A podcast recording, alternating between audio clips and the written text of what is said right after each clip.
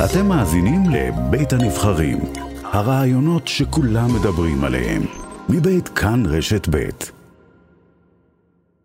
שלום שירי אסרף. שלום, בוקר טוב. ספרי לנו אה, היכן את מתגוררת ביחס ל, ל, למקום שבו נרצחה שולמית. אה, אני מתגוררת בשכונה, אה, שתי רחובות ממש מה... ממקום הפיגוע. את מכירה אותה? אני לא מכירה אותה אישית, אני מכירה את הבת שלה. הבנות שלנו למדו בגן ביחד.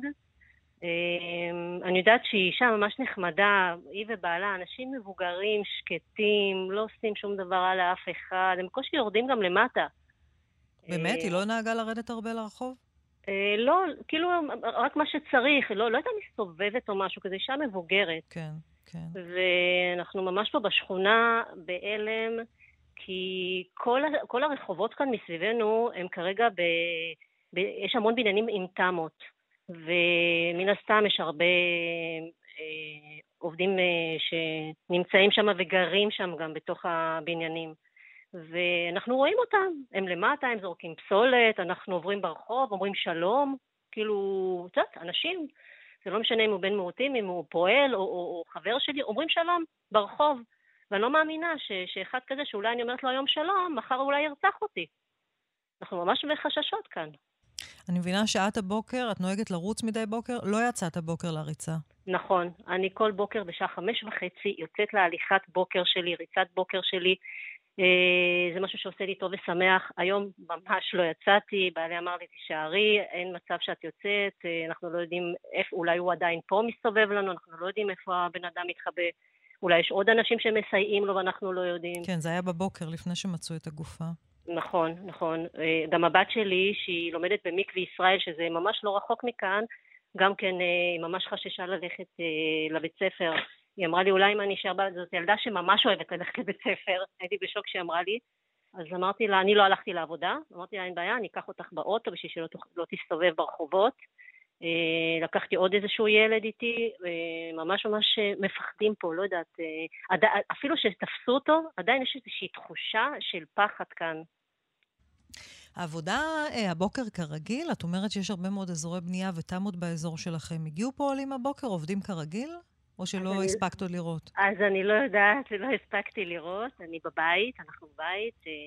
לא יצאתם. אני, לא, אני מפחדת, כן. דרך אגב, גם יש עדיין מסוקים מעלינו. יש מסוקים? כן, יש מסוקים. אנחנו שומעים מדי פעם מסוקים מעלינו. וכרגע יש תנועה מאוד ערה של אה, משטרה ו... עכשיו יש, עכשיו יש? ספרי לנו איך נראה הרחוב כרגע. מקודם היה מלא צוותי טלוויזיה, ואת יודעת, אה, כזה בלאגן שם, באזור. אה, באזור שלי פחות, אבל, אבל אנחנו רואים אותם עוברים ברחוב, את המשטרה, את, ה, את המסוקים שאנחנו שומעים, וזה עושה לנו תחושת פחד עדיין. אולי יש משהו שאנחנו לא יודעים, שלא מספרים לנו?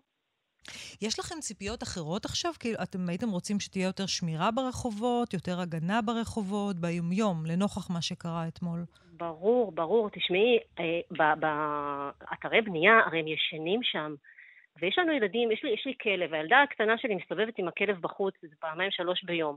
תשמעי, אני כבר לא אשלח אותה עם הכלב לבד, זה מפחיד, אני לא יודעת מה, מה פתאום אה, יקרה.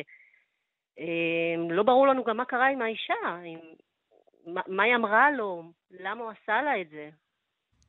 מה, מה זאת אומרת? היא התחילה לדבר איתו? מה, מה את יודעת על חילופי הדברים שהיו שם? לא, אני הבנתי, לא, אני, אני לא יודעת מה היה שם, אני רק הבנתי מהחדשות ש, שהיה איזה שהם חילופי דברים נכון. ביניהם, ואז, ואז הוא הרים איזה מוט או משהו והכה בה.